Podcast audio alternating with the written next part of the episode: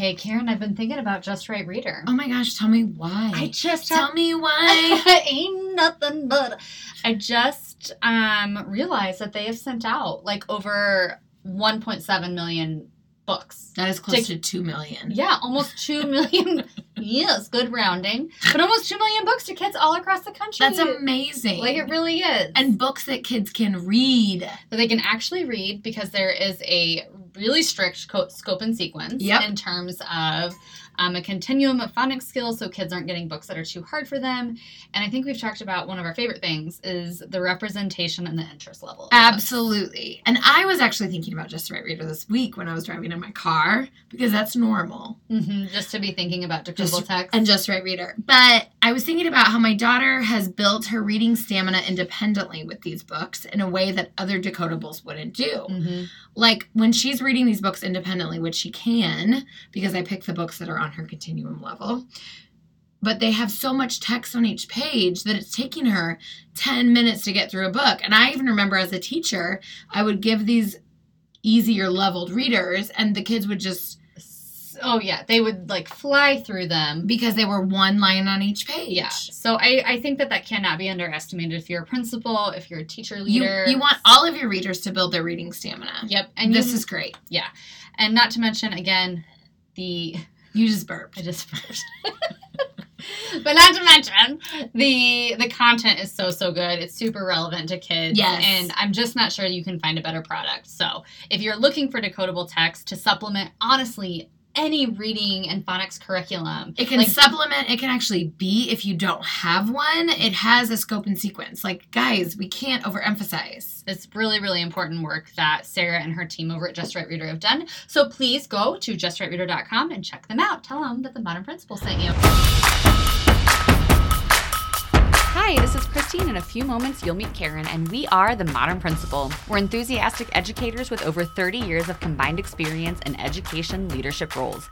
We have been teachers, coaches, assistant principals, head principals, and in central office. We are on a quest to redefine the role of leadership in schools and use our voice to steer the next generation of leaders in education.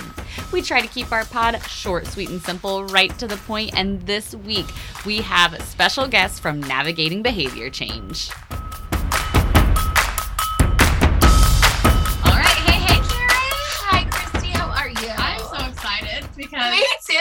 We have it's like our second only guest. You guys are our only second guest that we've ever had. For real. And so we have Amanda and Danielle from Navigating Behavior Change. Hi, ladies. Hey, hey. Hello. Hi, everyone. How are you? We're doing We're, well. We're Well, great. this is a little behind the scenes too, because you guys helped coach us at the very beginning about how to make a business plan Uh huh. and work together as two people working on one business and ask us if we've done that business plan. No. We did not. Ask us if we're still figuring it out ourselves. because we are. It's like a lot of it's like a lot of work. It's a lot of work with work. All right, So we are we are so happy to have you both here, um, two resident experts. So we'll start a little bit. Um, well, we're supposed to start with witty banter. Do you have any good questions to ask them to get some good stories? I I just feel like you guys have both worked in behavior a really long time. And so you've probably had some unique characters come and go in your professional lives. And what is one of the stories, either a best behavior moment or a worst behavior moment that stands out to you?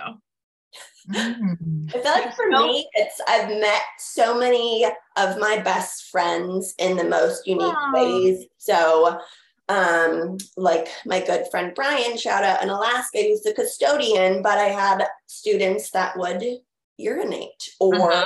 You know throw paint across the room, and was constantly calling him down. I need help, clean this up, and then like we became best friends, and my kids loved him. Um, and then I met Amanda. She was the school psychologist at our separate therapeutic day school, and she was a BCBA. And I'm like, oh my God, SOS, speed dial. You're going to be in my room every single second. So this kid is looking at me funny. What do I do? This kid is looking at me. funny. What do I do? Like, and then we became best friends. So She's like your Yoda. She my took you away. have- yes, my students have helped me meet so many amazing people. That is such a good way to look at It it. really is. the funny part was I was like I I lived in Alaska before, but I had just moved back after living in Las Vegas for 12 years and I just wanted friends. And I was like, I just want to be your friend. so I go in not be not only because she wanted help and you know I'd, I'd, come in and there'd be a list of questions for Amanda like covering the whole whiteboard um, but I also just wanted to be her friend and it worked out pretty well because now we're you know years later in business together we literally have family photos that include her oh. camping trips. Um, so you, you guys know. met in a school setting and then both had a love for behavior and and helping other teachers with that. And now look at you. Now look at you. One of you is in a lawn chair and the other is a beautiful office. Danielle will have her beautiful office again. I'll soon. get back to it. yes, poor Danielle just moved and had a baby, yet agreed to do this podcast. yeah, the military life. right. All right, ladies, could we start before we dive into the topic? Tell us a little bit about like your work with behavior, your training, and then just kind of what what made you draw what made you just never want to give up coaching people on behaviors? All right, I'll start.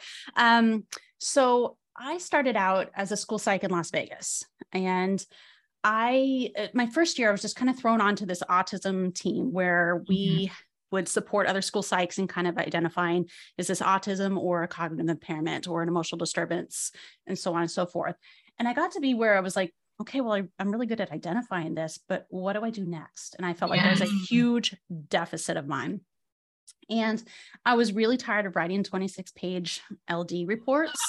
um, so I took a leap of faith and I joined a different team within the Clark County School District down there. And um, started working in consultation, behavioral consultation um, for uh, students with autism in the district. And um, that's where I was like, yeah, this is my niche. Uh, this is my thing. And really grew as I think a professional and, you know, in that consultant com- component. That's when I went back to school. My husband was in nursing school at the time. I had two toddlers at home and uh-huh. I went back to school to get my BCBA. And I just remember there being days right. where um, I'd hear my kids making noise outside and I'd look out there and my youngest would be like, he'd have like lawn chairs stacked and he'd be standing on the top of them. And I'd just think, he's got his helmet on, he's okay. He's okay. and I'd go back to studying.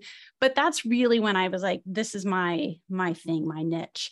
Um, and then from there it just kind of grew. And I used to get so upset when people were like, oh, you're a teacher. And I'd be like, no, I'm a school psychologist. But I have come to discover over the years of like growing and being in this field and coaching and consulting others that yeah i'm a teacher yeah just teach the adults yep. um, not the students so much um, right but i am and so i don't know i just never looked back after that that's yeah. amazing what about you, Danielle? Your origin story. My origin story. So, my uh, undergrad is in elementary education, and I had some pretty um, spirited learners, so prior teacher would call them, in my internships. And um, I would go in really enthusiastic and then leave feeling like a failure because I couldn't quite reach that 5% of kids in my class. So I did my master's in special education, and I think we had one class that was on behavior management. And at that uh-huh. time, I was thinking about what am I going to do this weekend? What bar are we going to? Right? Not, you know, I loved school.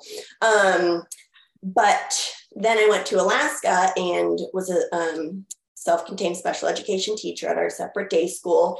And I still was looking around at all the other teachers. I'm like, what, what are we missing? We have these special ed master's degrees, but these kids are here for behavior. I, I don't remember learning really much about this at all to the uh-huh. extent necessary so I said, how am I going to get these kids to their neighborhood schools, to a less restrictive environment? I need to know more. So I went back to school because I love school loans and got my BCBA.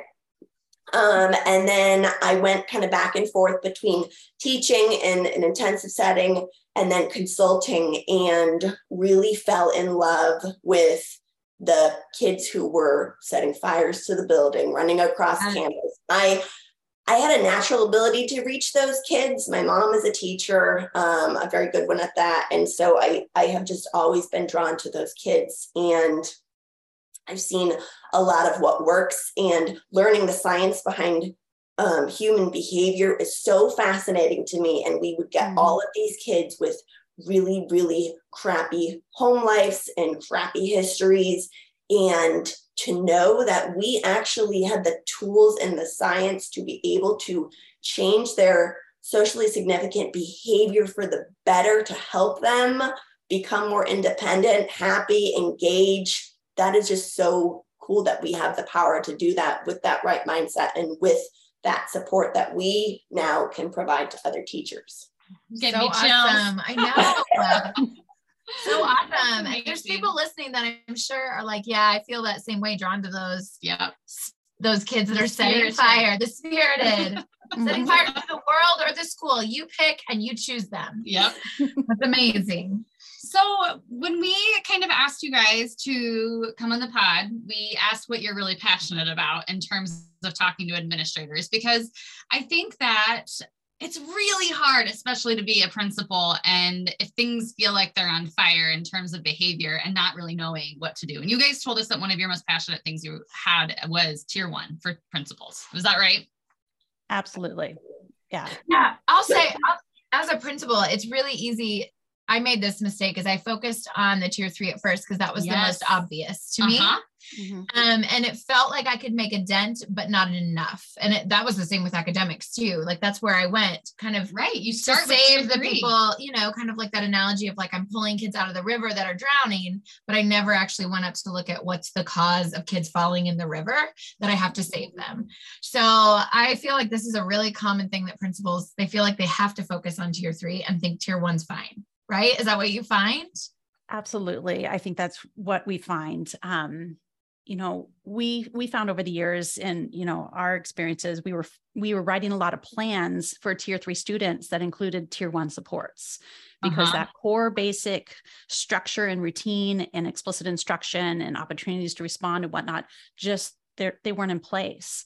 Um, and then you feel like a firefighter all the time. You're just yep. putting out fires. You can never quite get ahead. You're treading water, trying to keep afloat, keep those fires from getting bigger, keep everybody safe, but you never really gain that traction to make the progress that you know the students are capable, the staff are capable of, and what needs to happen. Um, and that's absolutely what I think I've encountered in every district that I've worked in and across states. So yeah, definitely agree with that. And keeping this um, fire metaphor going, right? A lot of times we see um, fuel being added to the fire, so to speak, unintentionally, inadvertently, because we're trying to take away recess. We're giving you guys more, you know, friends to hang out in your office. Um, and the the we see the repeat offenders. It keeps happening, it keeps happening, but we are doing the same things when we really need to be looking at what is causing that fire. Is it a missing skill? Is it that we just need to step out and do active supervision in the hallway or on the playground? Um, and yeah, like Amanda said, it could be really easy to be on that reactive side and spend our time talking about, you know, how to keep the flames engulfed, but what do we need to do to prevent the fire from even starting in the first place? Let me just ask before we dive into like some of the more ideas around tier one really quick for those people that aren't overly confident about the tiers of behavior when you're saying focus on tier one what does that look like quick elevator speech what would you do to tell a principal that hopefully they know but just in case Right, right. Tier one, think MTSS, multi-tiered systems of support, the triangle, right? With the green being 80% of our students are falling at that level of need, but it's those interventions, those strategies and supports that are in place for all students all the time across all settings, no matter what, right? Perfect. And that meets the core, you know, majority of the students' needs. But then you have your tier two, it's more 15% ish, a little bit higher, you know, support level. And then that top tier being that about 5%, um, requiring that more individualized. But that's that triangle can quickly skew and flip if you don't have those tier one strategies in place and then suddenly you've got a whole bunch of tier three situations going on. And we always want to say that just because a student may be receiving tier two or tier three supports in the area of behavior doesn't mean tier two stops and goes away because what will quickly happen is you have all of these variables influencing the behavior. But if you had tier one in place, you'd only have a few influencing behavior. So you'd you're you'd have a better area to focus in when you're trying to tackle that behavior instead Absolutely. of trying to tackle 20,000 different things. So when you're talking about tier one supports or tier one structures, what are you actually talking about? What does that even mean? What should I as a principal be looking for? Like, how will I know if my building needs to focus on that or not?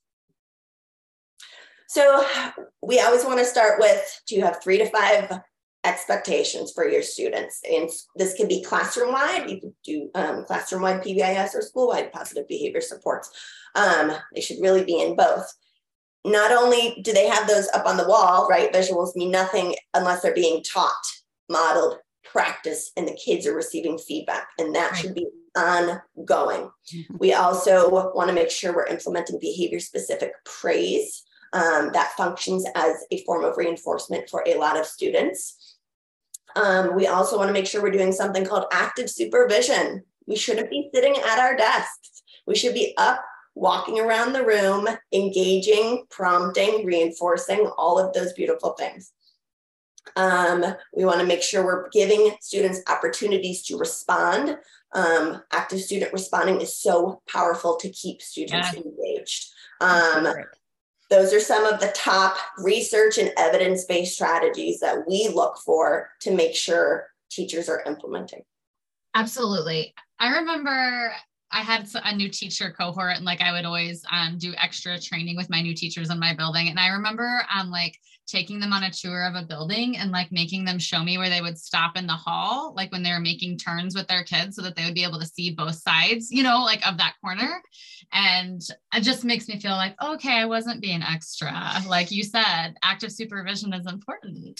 right? It's not just being present in the room, right? yeah. Right. There's a lot of I- steps to it.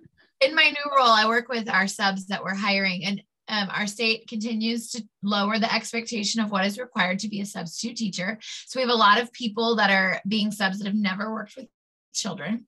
So the only session I make sure I emphasize is exactly those things have three to five expectations and here's the word active supervision and let me walk you through and model for you what that looks like right.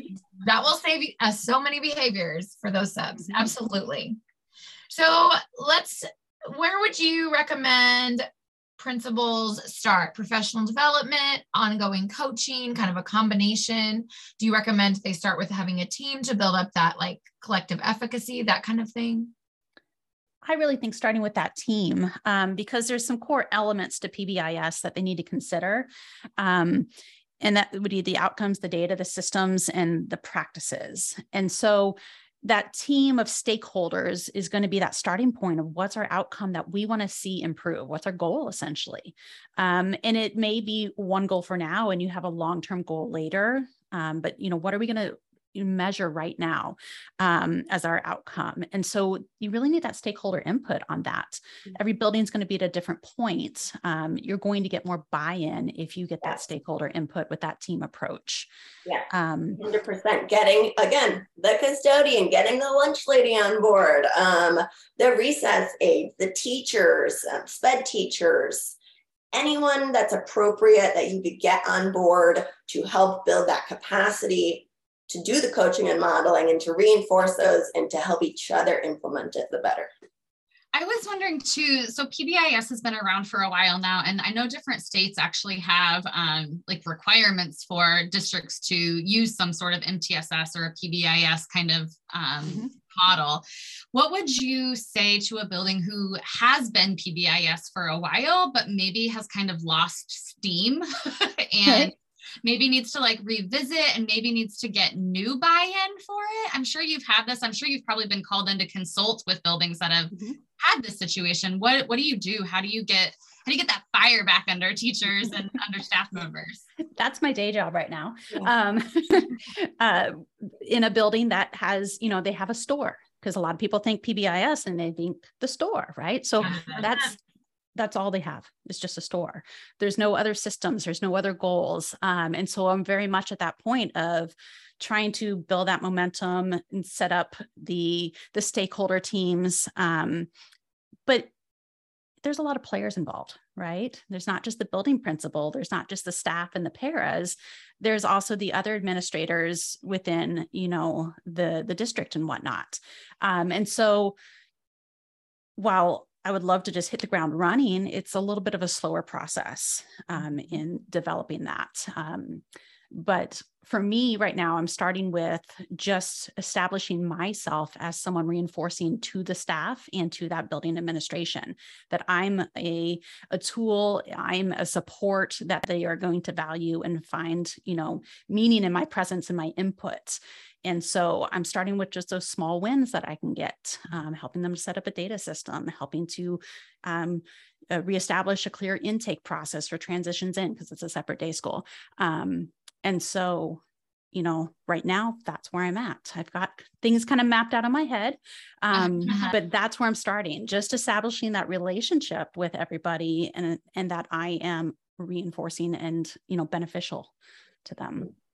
Where I see schools typically flop when it comes to systems and PBIS is that they were really, really good at getting teams together. We're really great at getting, you know, purchasing that new data system, right? And we're getting good at taking the data, we're collecting the office referrals, all of these things, but we don't know what to do with it, right? We we know that recess is a hot mess. We know that going from the lunchroom to you know math block is a hot mess, but nothing's really being done about it. Um, and that onus sometimes gets put on the teachers. You know, rein your kids in, figure it out. Um, or they bring them to the PLC meetings and and we kind of admire the problem, right? but, right.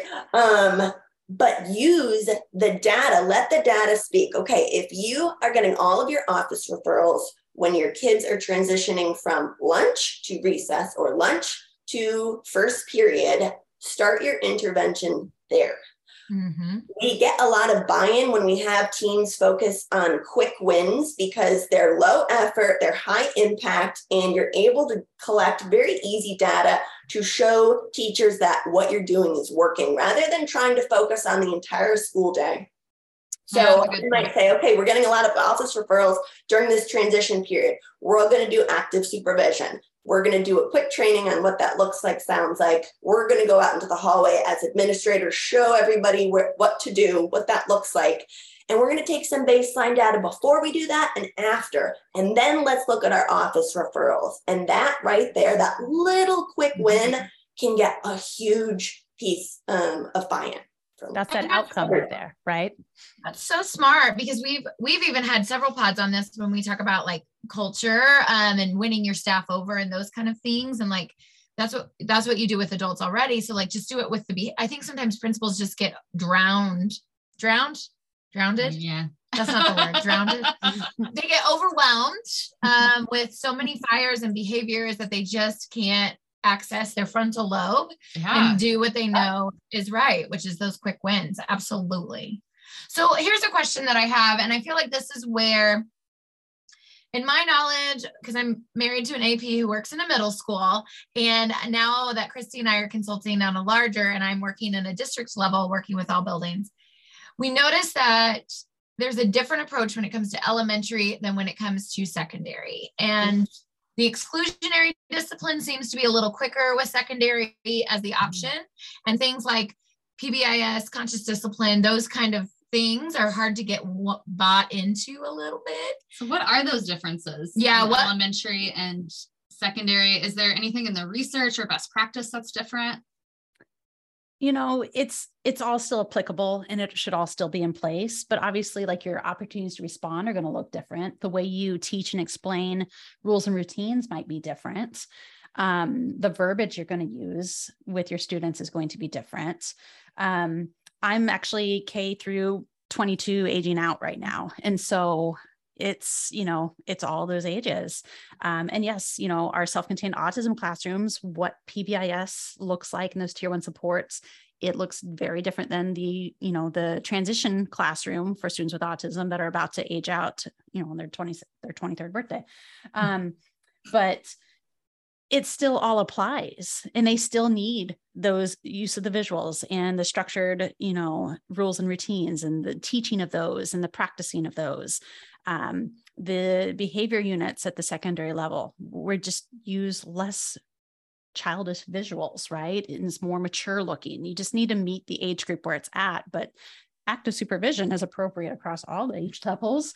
you know, opportunities to respond, that's important across all age levels. Um, it's just how, you know, how you have them do that is going to look different. And it's great because the science of human behavior knows no age. It's applicable right. to any student of any age and any staff of any age, which is great uh-huh. for training purposes. And we often find that the the thought process for teachers and staff is a little different because they should quote unquote know better, right? But we want to bring it back to the fact that, you know, if these taking away recess, the punishments, all of that stuff, if it had worked, it would have worked already, right? And we would only have had to, you know, do that once or twice for it to work. Um, so this is really their last stop on the train if they are engaging in these challenging behaviors, which is more of the reason to at the middle and high school level really, really get on board with all of this stuff. Perfect. Yeah, that makes a lot of sense, especially at secondary when you have kids going to seven, eight, sometimes nine teachers in a day. Mm-hmm. Um, even more so, the reason that your whole staff has to be really consistent. Absolutely.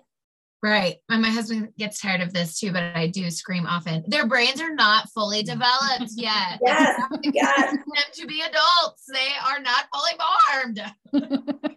anyway, he loves that. He loves that. Um, okay, so COVID has, like, in all of our principals' minds, it has exasperated behaviors in their buildings. And, and to some degree, like, there are some kids. In fact, I was looking at kindergartners today and I was like, oh my gosh, like your socialization happened when we were in isolation like mm-hmm. when it mm-hmm. would have been age appropriate for you to start interacting with other people you weren't allowed to so has that impacted at all the work you're doing with schools um, is that part of that admiring the problem kind of thing where we're just getting stuck in this like it's post covid everything's worse everything's harder what are your thoughts there um, i think there's a lot of like sorry danielle um, yeah, there's definitely some admiring the problem. I think there's a lot of overwhelm because there are more behaviors. Mm-hmm. Um, and, you know, every district and state did things different in how they move from virtual back to in person. Um, and so they're all at different points. And even like, so now I'm in Ohio and, you know, there's lots of little districts. And even within them, there were different rates of returning to in person, but kids move.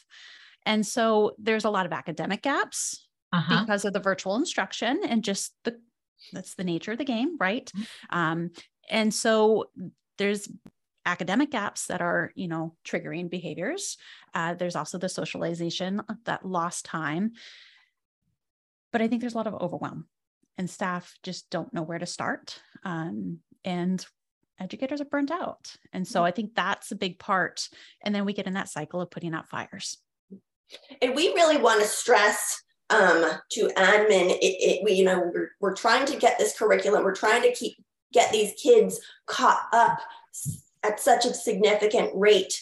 And this is something I learned very early on, thanks to Amanda. I cannot get my kid caught up in reading if they cannot sit at the table and attend without having a meltdown, or they can't go out to recess, you know, and engage socially, we need to make sure that we are focusing on behavior first in order to get to the academics second, because you're not going to be able to, again, catch them mm-hmm. up if they're spending two hours in the principal's office or they're getting mm-hmm. detention or they're suspended.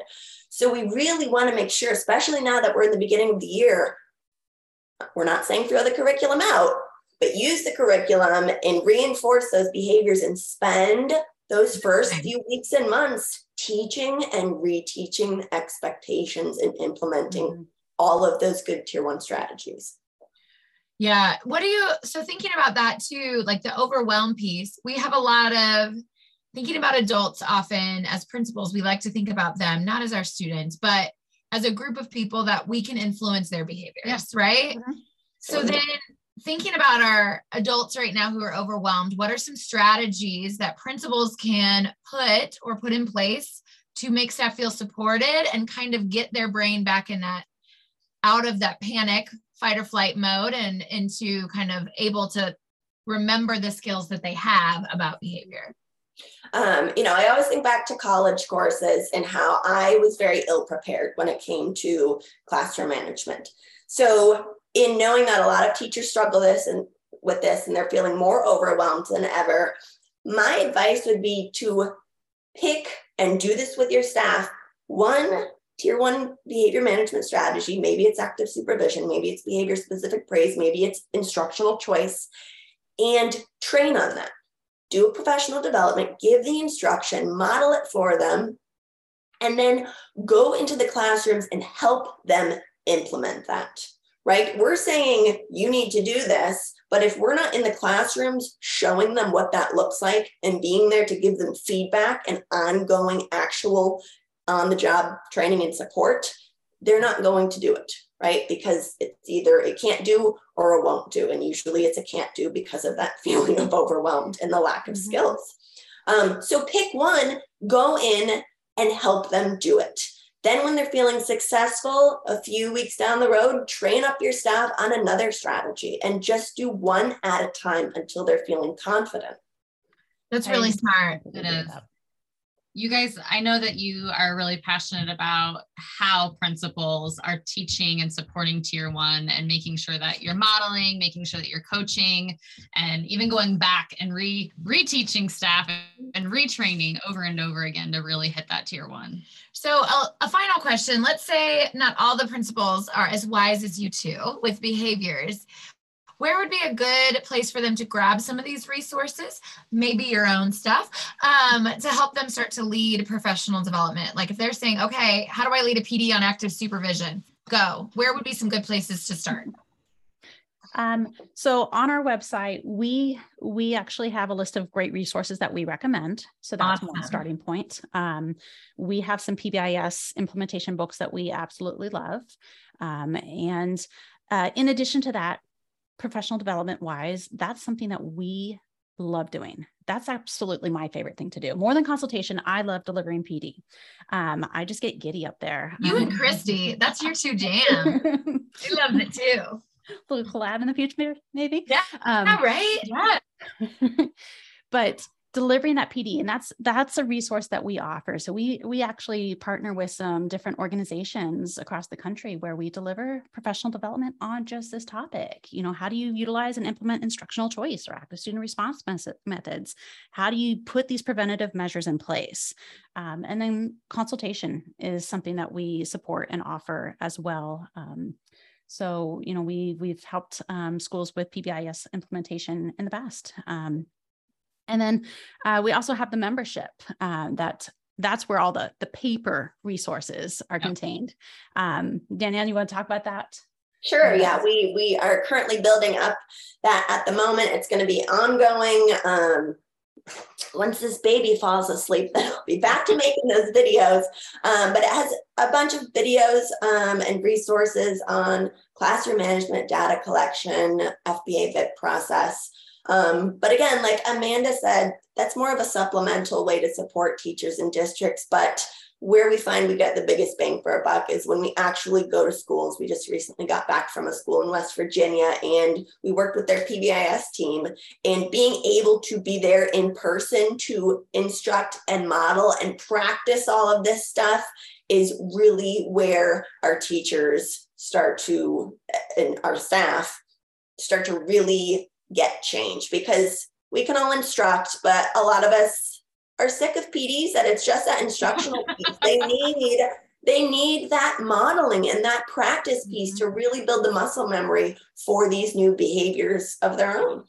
Yes. That's awesome. Yeah, so many great resources. I don't think I ever told you, gals, that um, a couple years ago, my counselor and I were both talking about, hey, I just like bought a subscription to this like behavior thing online. she goes, oh my gosh, I did too. And so we had both like purchased your membership right when it first came out, and we didn't we didn't even know that we both did it. We've done a revamp since then. So. Maybe. So, all right. Well, thank you guys so much. It's been great having you. Can you leave us with one final little tidbit before we shout from out the, your from awesomeness? the desk of navigating behavior change yes. modern principal? I'm going to say what I heard Danielle say um, actually when we were in West Virginia, and I love it. And I've been, I stole it and I've been using it since then. if we want to change student behavior, we need to first change staff behavior. But to change the staff behavior, we have to change what we're doing, which is where that teaching and that modeling and that practice and the feedback comes in. And so that really just something I knew, but I love how how she worded that because you know it's a trickle down effect. We Mhm. can't just expect the change because we tell them to do differently. We've got to help our teachers to do differently as well. Perfect. That's perfect. Okay, listeners, hop over now to navigatingbehaviorchange.com. Um, I'm on the website right now and I'm like, oh my gosh, it's so much better than ours. so good. You guys have They're such pretty pictures though.